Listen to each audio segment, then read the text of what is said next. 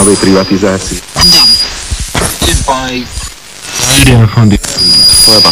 Слава Україні! Мене звати Валерій Калниш, ютуб канал Чорна Лампа. Ну що, давайте поговоримо трохи думки в голос. А, Тож, зрозуміло, що головною темою залишається війна, а головною темою цього тижня стало надання рішення про надання Україні танків, Абрамсів зі Сполучених Штатів, леопардів з Німеччини та з інших країн. До речі, в самій Німеччині не, не найбільша кількість тих самих леопардів, найбільша кількість їх в Іспанії 327, в, в Німеччині, здається, 319.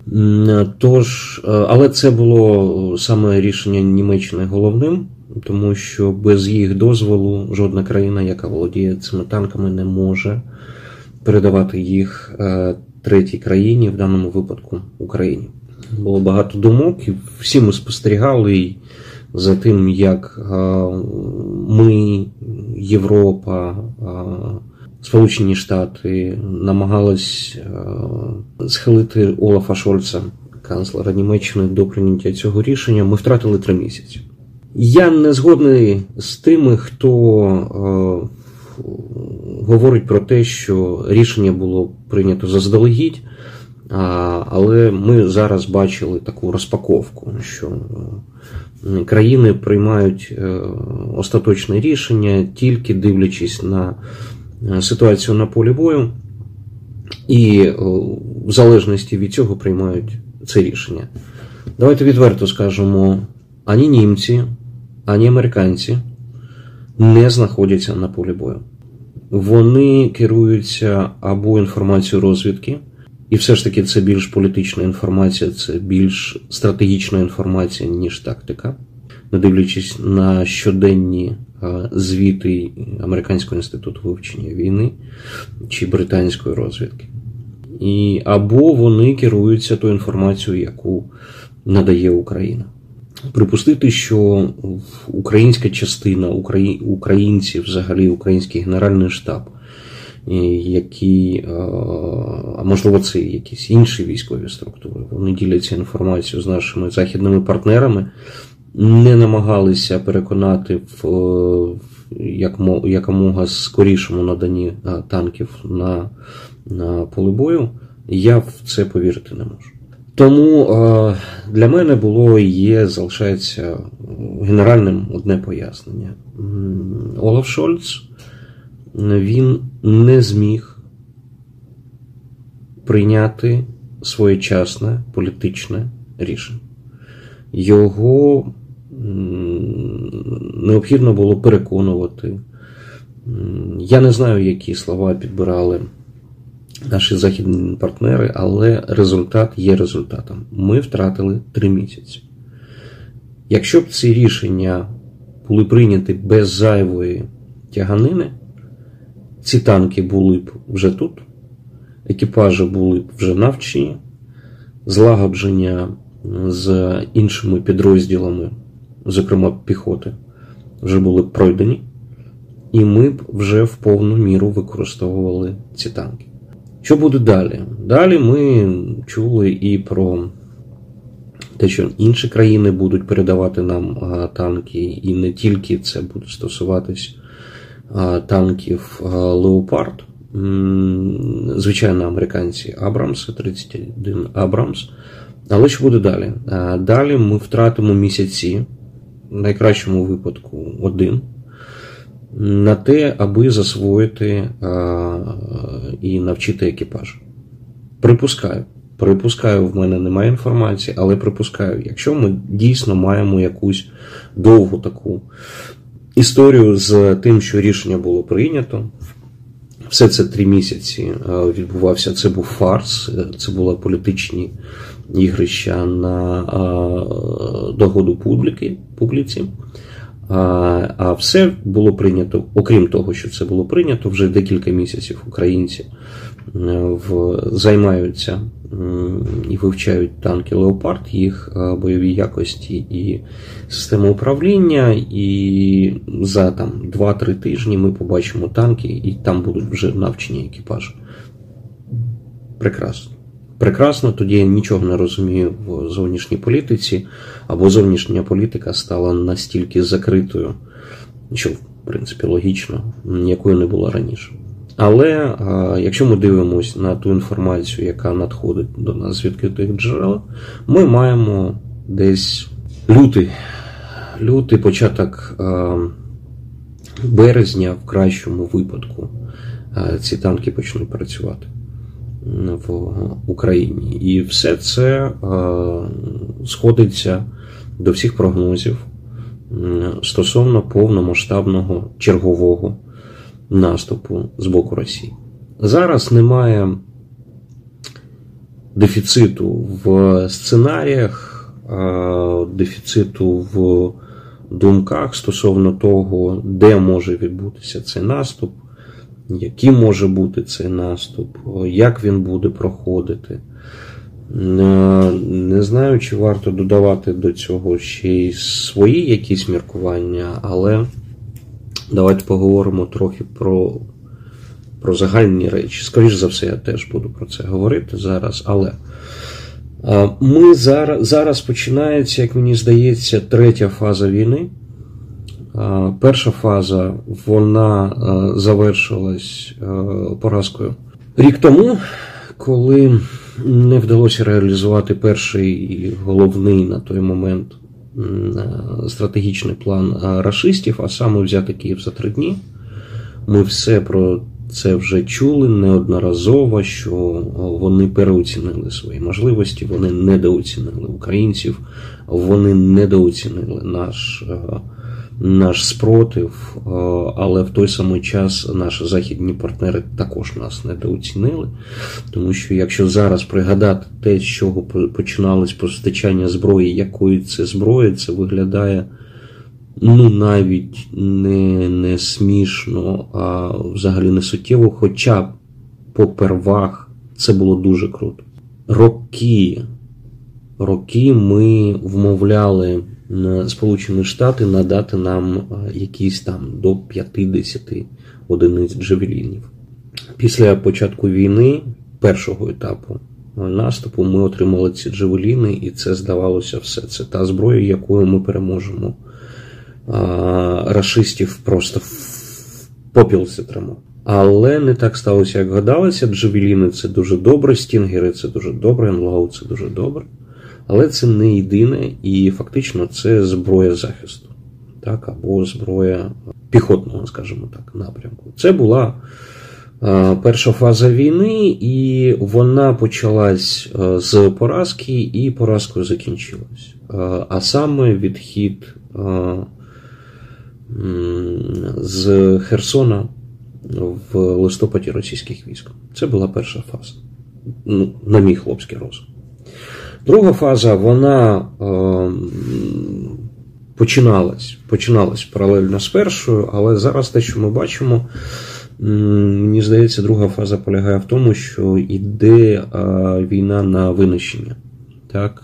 І головна е, точка цієї війни це, звичайно, Бахмут, це Солидар, зараз це вже Вугледар це всі оті участки на в Луганській та Донецькій областях. Рашисти кидають сотнями на убій своїх військових. Якщо ми дивимося на цьому тижні зведення Генерального штабу, ми бачимо, що щоденно вони втрачають по одному батальйону, десь плюс-мінус по тисячі людей це м'ясорубка. Е, так, можна говорити, і, скоріш за все, це буде правильним. Розмірковувати про вплив е, Пригожина, його вагнерів е, на і конкуренція з Генеральним штабом. Судячи з усього, з тої інформації, яка є, вагнери закінчуються. І е, їм на зміну приходять вже е, кадрові регулярні російські війська, зокрема ВДВ. Зведення того ж самого інституту американського інституту вивчення війни вони показують, що поблизу Солидару, поблизу Бахмуту почали з'являтися бойові машини піхоти, які використовують тільки ВДВ російські. З цього вони роблять висновок, що відбувається заміна. І це виглядає логічним. Чому? Тому що Пригожин, який фрахтує людей з тюрем, це ресурс кінцевий. Як мінімум, він не може конкурувати з ресурсом, який має російська армія, яка проводить мобілізацію. За інформацією, яка є, там це краплі, але, звичайно, можливо, вона трохи з спотворена інформація, але е, зменшення кількості сидільців на Росії е, це мінус 23 тисячі. Припустимо, що це і є той ресурс, який Вагнер зміг акумулювати на е, свою користь і направити їх до України. Е, ці 23 тисячі, якщо додати там ще стільки ж, там здається, загальна кількість вагнерів була 50 тисяч на піку. Тож це взагалі незрозумілі цифри в порівнянні з тим, скільки може провести мобілізацію ті самі рашисти. Зараз. Нібито вже вони мобілізували 200 тисяч, проходить повзуча мобілізація зараз на Росії. Взялись за студентів, взялись не тільки за глубинку російську, де пакують просто дворами. І я про це кажу відверто, тому що я поспілкувався з одним з е, чмобіків, так, з Приморського краю, який розповідає, що перші хвилі і головні хвилі відбуваються саме в деревнях, як він каже. І він говорить про те, що у нас он там сім е, домів на вулиці, в кожне зайшли, забрали мужиків і відправили їх на два дні на навчання, після того перекинули вже до України. І все. Тому а, там не треба згоди з там, в тюрмах, там не треба ці якісь там бюрократичні нюанси, хоча і вони для вагнерів, здається, вже спрощені максимально. Але все ж таки, якщо ми порівнюємо кількість, е, яку може мобілізувати Вагнер в тюрмах, і кількість людей, яких може мобілізувати армія по всій країні, то це не співставні, звичайно, цифри. Поки що, поки що, хоча все до того йде, не вся Росія тюрма. Хоча, повторюсь, до того вже йде, і до того, того чекати здається, здається, буде не дуже довго. Але і ось ця боротьба на винищення вона зараз триває. І демонстрацією цієї боротьби були ракетні обстріли, які відбувалися по всій країні, і намагання влучити е, по українській енергосистемі, і намагання її зруйнувати енергосистему. Все це було друга фаза, вона триває. Вона не говорить про те, що вона закінчилася, але вона триває. Ми не знаємо, що може ще рашист видумати стосовно того, як ще нам більш е, нашкодити. Але поки що ми маємо м'ясорубку на полі бою та намагання зруйнувати е, українську енергосистему в тилу. Це друга фаза, і вона теж закінчується поразкою для Росії.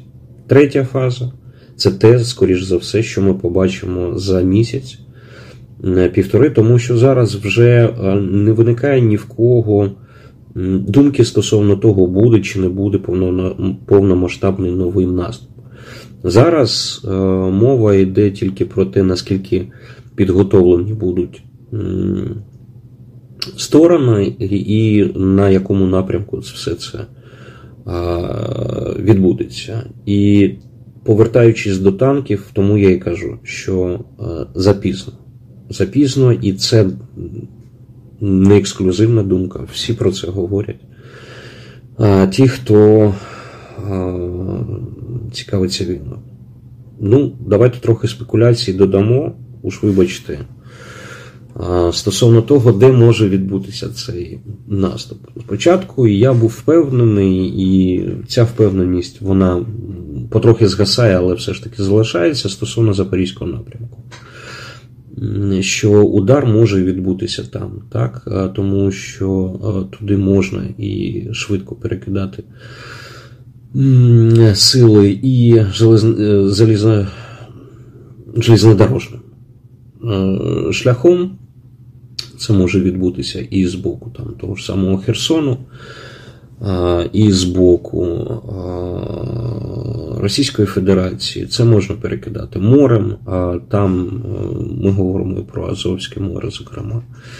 Так, Але там трохи, як би так сказати, непідходящий ландшафт для для наступу, хоча кого це зупиняло з расистів, якщо вони там Чорнобаївку ту саму постійно навідували.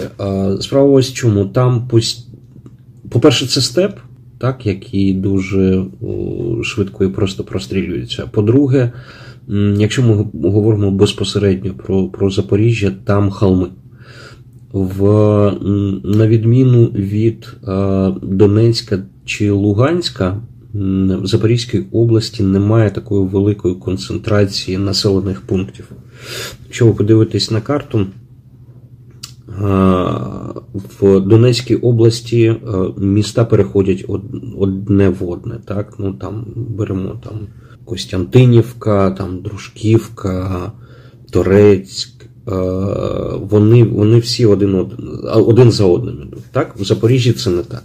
На Запорі... В Запорізькій області між е, селами, між, е, не говорячи вже між містами, відстань достатньо велика, там по по 40, по 30 кілометрів, і тому такі броски, так, вони виглядають трохи незрозумілим з точки зору військової тактики. Тому що дійти один до одного буде дуже важко, і це накривається нашою артою. І це дуже добре. Але я в мене є така думка, і я поспілкувався з декількома військовими, зокрема з представниками парламентського комітету нашого профільного. Виходить так, що там може відбутись концентрація військ, яка буде відводити увагу і відтягувати наші сили від головного удару. І головного місця прориву це Донецька та Донецька та Луганська області.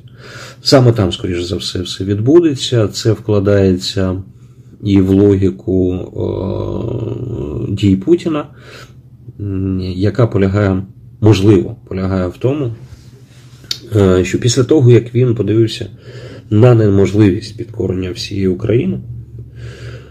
Він готовий повернутися до першої своєї цілі, а саме вихід на адмінкордони Луганської та Донецької областей. І на цьому він, скоріш за все, буде ставити крапку саме політично, тому що цілі, як вони кажуть, СВО в такому випадку будуть виконані. Це ми моделюємо ситуацію. так? Ми всі розуміємо, що наші бійці будуть триматися до останнього, і будуть, ми будемо звільняти території. І танки, які надійдуть, вони нам допоможуть звільняти і виход, і йти вперед. Все зрозуміло. Зараз я кажу про логіку Путіна, який не те, що втомився від війни, але коли в тебе закінчуються зеки, і ти а, маєш відправляти а, не зеків поки що. На війну, то ці самі назеки, вони ж е, так само в більшій кількості, як сидільці, ніж сидільці, і їх спротив може бути е, більш потужним. Так, я розумію все про відсутність протестного електорату на Росії. Так я розумію все і про пропаганду, і про сикливість, і про е, репресивний апарат на Росії, який не дозволить при нинішній владі там е, якимось чином протестувати проти війни. Все зрозуміло. Але е, є інші форми. Я не кажу, що вони будуть якимось там головними формами протесту на Росії. Ні, ми не знаємо, як це може відбутися, чи може відбутися взагалі весь цей спротив. Але виходимо на того, з того, що його не буде. Так, Ми маємо бути свідомими і не розраховувати на це, на те, що внутрішній якийсь тиск може змусити Путіна позбутися цієї хибної думки, що треба продовжувати війну і можна перемогти Україну. Е, якщо це відбудеться, добре. Якщо не відбудеться, ми знаємо, що цього спротиву не відбудеться. Тож, єдина так логічне, якщо можна пояснення сказати, полягає в тому, що вони нібито виходять на кордони і е, далі починають укріплюватись, говорячи про те, що ті цілі захисту ДНР ЛНР вони досягли, все далі нас нічого не цікавить. Звичайно, постає питання, що буде далі з окупованими тимчасово територіями е, в Харківській, Херсонській, е, Запорізькій областях, але це може бути якраз елементом того самого торгу з е, Україною, якщо ми зголосимось йти на перемовини за умов те, що ми втратили Донецьку Луганську області в своїх адмінкордонах. Це виглядає дико. Для нас виглядає дико, для нас це неприйнятно. Але на цьому тижні журнал Foreign Affairs це такий журнал, який е, випускається е, Міністерством закордонних справ Держдепартаменту Сполучених Штатів. Він провів е, експертне опитування, поставивши питання, наскільки ви бачите закінчення війни ем, втратою територій з боку України. Зараз я намагаю. Ага, ось я знайшов. Питання ставиться наступним чином. Чи вважаєте ви найбільш вирогідним е, закінченням війни в Україні врегулювання її шляхом перемовин, які передбачають деякі територіальні поступки Києва Росії.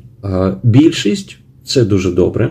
Більшість говорить про те, що, ну, по-перше, вона або категорично не згодні, або не згодні з е, постановкою того питання.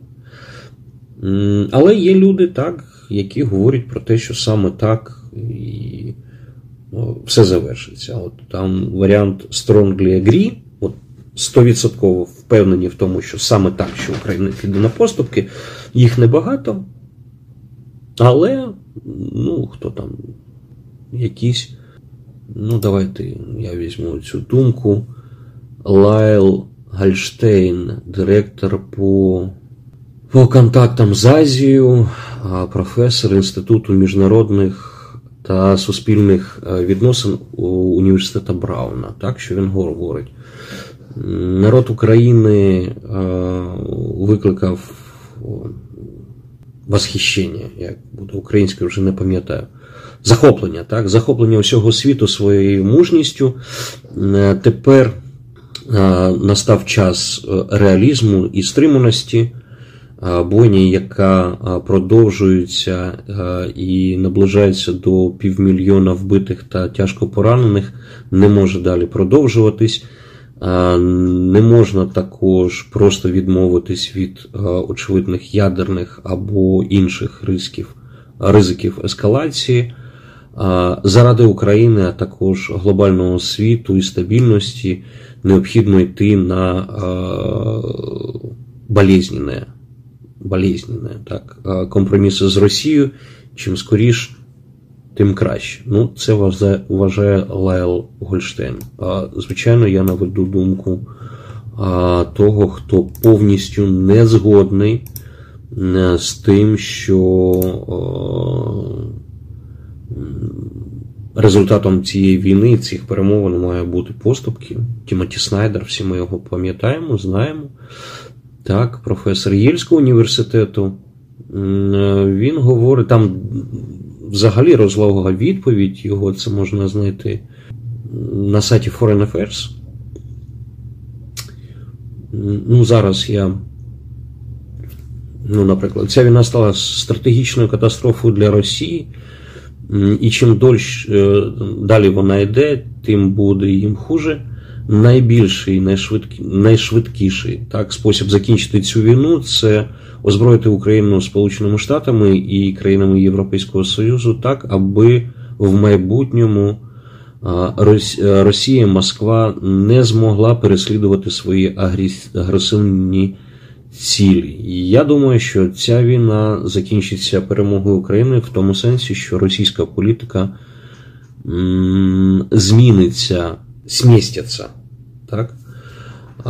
Від е, російської фантазії про перемогу в Україні до жорсткої реальності суперництва за владу в Кремлі. Це Тімоті Снайдер. Але сама постановка питання, взагалі, е, розмірковування про те, що Україна нібито має піти на поступки, аби закінчилась війна, це думка не нова, і ми її регулярно е, позбуваємось, переконуючи всіх, що е, ні. Цього не буде. Наша мета кордону 91-го року. І так само має і бути. Так? Але З'являються все там більш е, страшні страшні сценарії, е, вони протирічать один одному. Ну, Наприклад, там, ну, про е, там, британський спектатор. Консервативно така, так, такий журнал, він розповідає про про жахи, що ну, нібито ми не бу, можемо бути готовими до цього широкомасштабного наступу. І трохи правди в цьому є. Я про це зокрема говорю про те, що а, з цими танками затягнули. Ну, реально затягнули. Далі так бути не можна. Різні аналітичні центри протирічать один одному. Ну, візьмемо той самий спектатор, так, який говорить, що там російська оборонна промисловість нарощує виробництво, зокрема, зброї, зокрема боєприпасів. Якщо ми дивимось доповідь доповідь інституту американського інституту вивчення війни, ми бачимо, е, що ми, е, що вони пишуть про те, що БК зменшується, не відбувається якогось е, поповнення снарядами, стволи зношуються у російської армії. І ось так всі протирічать.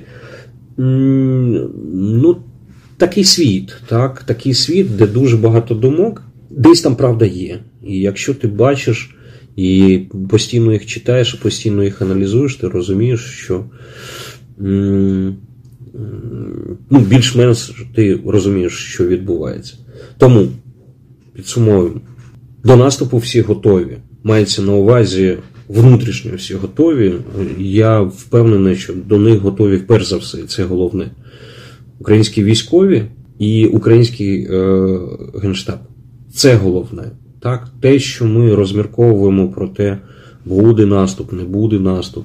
Ну, дивіться, це як мінімум неправильно і некоректно по відношенню до тих хлопців та дівчат, які зараз знаходяться на передовій або готуються туди потрапити.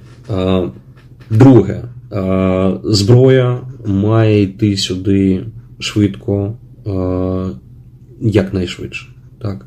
Зрозуміло, що немає великого сенсу в тому, що приїдуть там танки, вони будуть стояти, будуть слугувати цілю для е, рашистських е, ракет, і ніхто ними не буде користуватися. Так, це це неправильно, тому танки мають тут заїхати вже з екіпажами. Що стосується напрямку, ну будемо дивитись, тому що не зовсім зрозуміло, чи то ми перші підемо в наступ, чи рашисти підуть в наступ, а ми вже будемо е, його чергове стримувати і переходити в контрнаступ. Так, це питання до Генерального штабу.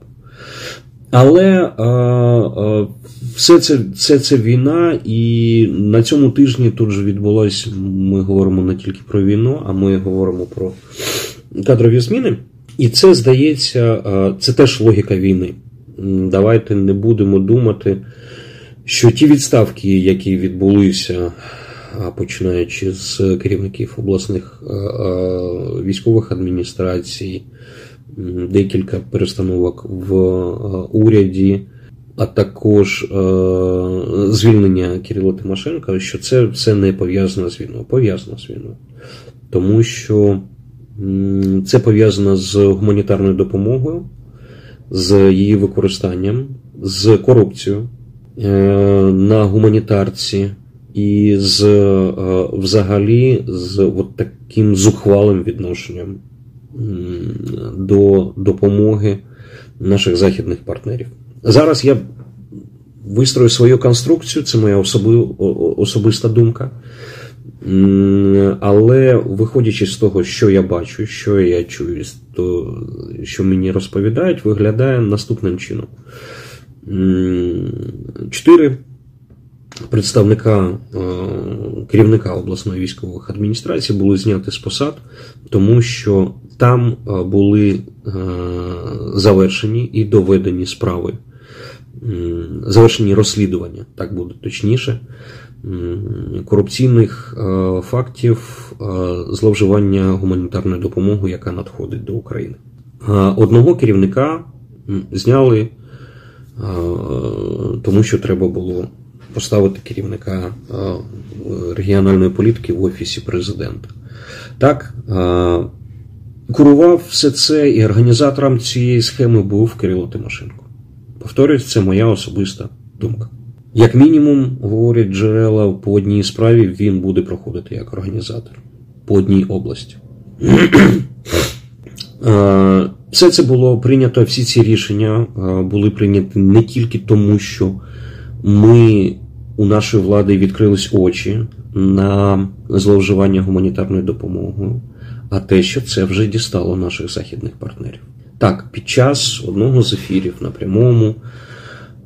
Пані Калан, представниця державного департаменту, мені в ефірі сказала, що в них немає претензій до України по використанню гуманітарної допомоги і фінансової допомоги, яка надходить до України. Але я схильний цьому трохи не вірити, тому що а, якщо б все було добре, якщо б не було жодних претензій, Сполучені Штати не створювали б інститут моніторингу і розслідування незаконних дій шахраїв і корупціонерів, які використовують допомогу американського народу Україні.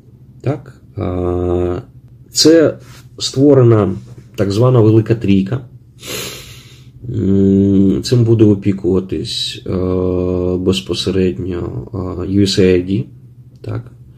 це Агентство з міжнародного розвитку Сполучених Штатів. Туди будуть входити 11 представники 11 різних державних американських органів і установ. Ця могутня трійка, яка концентрує і буде головним в, в цьому моніторингу, це Міноборони, Державний департамент і USAID. І взагалі вони будуть моніторити, ну, щоб ми розуміли, пам'ятали, Сполучені Штати загалом нам надали 113 мільярдів. І саме 130, 113 мільярдів підтримки вони вийшли по цим 11 державним установам. І ось зараз Міноборони, звичайно, вони будуть аналізувати постачання зброї, як вона використовується. Держдепартамент, USAID будуть говорити про те, що як йшли кошти в бюджет, як йшли гуманітарні кошти. І так, звісно, це, це компроміс в середині американської політики, де консерватори, республіканці зараз мають більшість в Конгресі і вимагають перевірки використання коштів американських платників податків. Ми можемо сперечатися, наскільки це е, співвідноситься, ці кошти, які е, рядовий американець платить за те, що Україна протистоїть їх американському головному ворогу згідно з їх військовою стратегією, їх там два, так? Китай і Росія. Так ось, е, ну, я не буду перераховувати всі цифри, але остаточна цифра участі кожного американця в цій нашій війні, вона е, становить 14 доларів на місяць. Це якщо перерахувати всі податки, всі ці, всю цю суму 113 мільярдів на все населення, е, і ми виходимо на 14 доларів на місяць. Чи велика це сума? Ну, Для кожного персонально ні. Якщо взяти 300 мільйонну країну, виходить все добре. Тож, поки американці готуються перевіряти ту допомогу, яку вони надають нам, ми прийняли рішення, і, скоріш за все, це також ми поставили в, в ізвісність тих самих американців, що таке рішення буде прийнято, наче почали зачищувати корупційну складову всередині країни. Правильно? Правильно. Це вірне рішення, це вірне рішення. Але це рішення, е, яке і тут я вже заходжу в, на поле побажань, воно не має закінчитися тільки відставками. Ще раз і ще раз повторюю. Українська традиція дійсно передбачає, що звільнення з посади, відлучення від карита це вже є головним покаранням. Що умовна людина не буде більше красти, і якщо її позбавити можливості красти, вона страждає. Ні. Вона має понести покарання за те, що вона зробила. Індульгенції на крадіжку в державі немає ні у кого. Не має бути ні у кого. Тому те, що звільнили, це е, попередили подальше використання, подальшу крадіжку. Але за те, що було вкрадено до звільнення, людина має відповісти. І я дуже хочу, щоб саме на прикладі цих губернаторів, їх команд, тому що крали зрозуміло, не тільки губернатори, і не тільки вони, а можливо, навіть вони не мали до цього стосунку, в тому сенсі, що вони там кошти не перевозили. так? На прикладі однієї області можу сказати, що цим питанням опікувалась одна з заступниць керівника обласної військової адміністрації. І він нібито не мав до цього стосунку. Він знав про це. Він закривав на це очі, але е, головним схематозником в обласній е, адміністрації був не він, а його заступниця. Тож, е, а все це в вертикалі, так? І це. За це люди мають понести відповідальність. Я взагалі зараз не говорю про морально-етичні складові цього явища, як красти під час війни на гуманітарці і заробляти на тому, коли люди з Європи, з усього світу надають продукти харчування, медикаменти, е, одяг, все вони збирають у себе, відправляють сюди, а якась падла бере, перенаправляє це в магазини, продає це і кошти залишає собі і піднімає їх наверх до Києва. Це блядство, і це блядство має бути покаране. Тож, у нас з'явилась дуже добра нагода не говорити про зміну правил в середині країни, не говорити про те, що після війни ми будемо іншими, ми будемо Е, займатися важливими справами, ми будемо е, будувати іншу країну. Зараз це можна почати робити. Війна в цьому не завадить. Війна очищенню влади не завадить, тому що Це той фронт, який ми можемо, як ті, хто сидять в тилу, воювати на ньому. Так, ми можемо очищувати свою країну.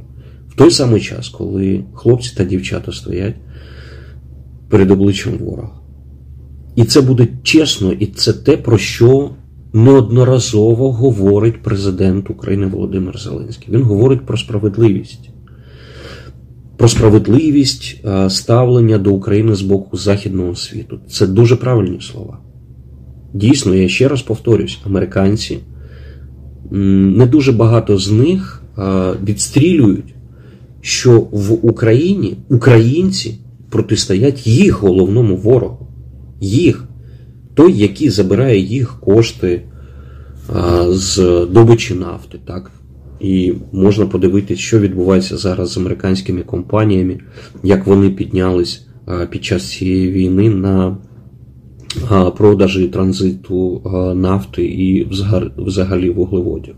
Це речі не співставні стільки, скільки вони вкладають в допомогу, і скільки вони отримують прибутку, тому що послаблюється Росія. Але питання не про це. Питання про справедливість.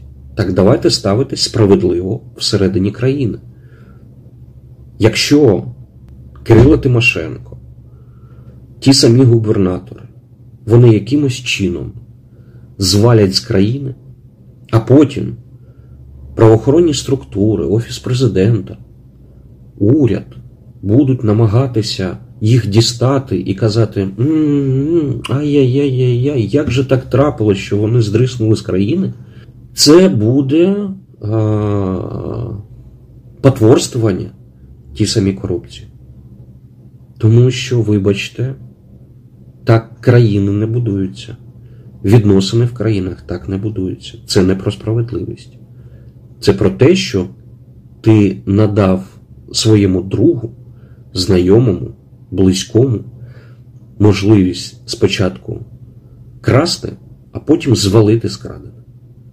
І це буде не про справедливість. Але впевнений, ми пройдемо і цей шлях. На цьому будемо вважати, що на сьогодні все. Буде нова, буде новий тиждень. Я все ж таки проанонсую. Ми на цьому каналі будемо додавати інтерв'ю. Своїх інтерв'ю, які ми будемо робити безпосередньо для чорної лампи.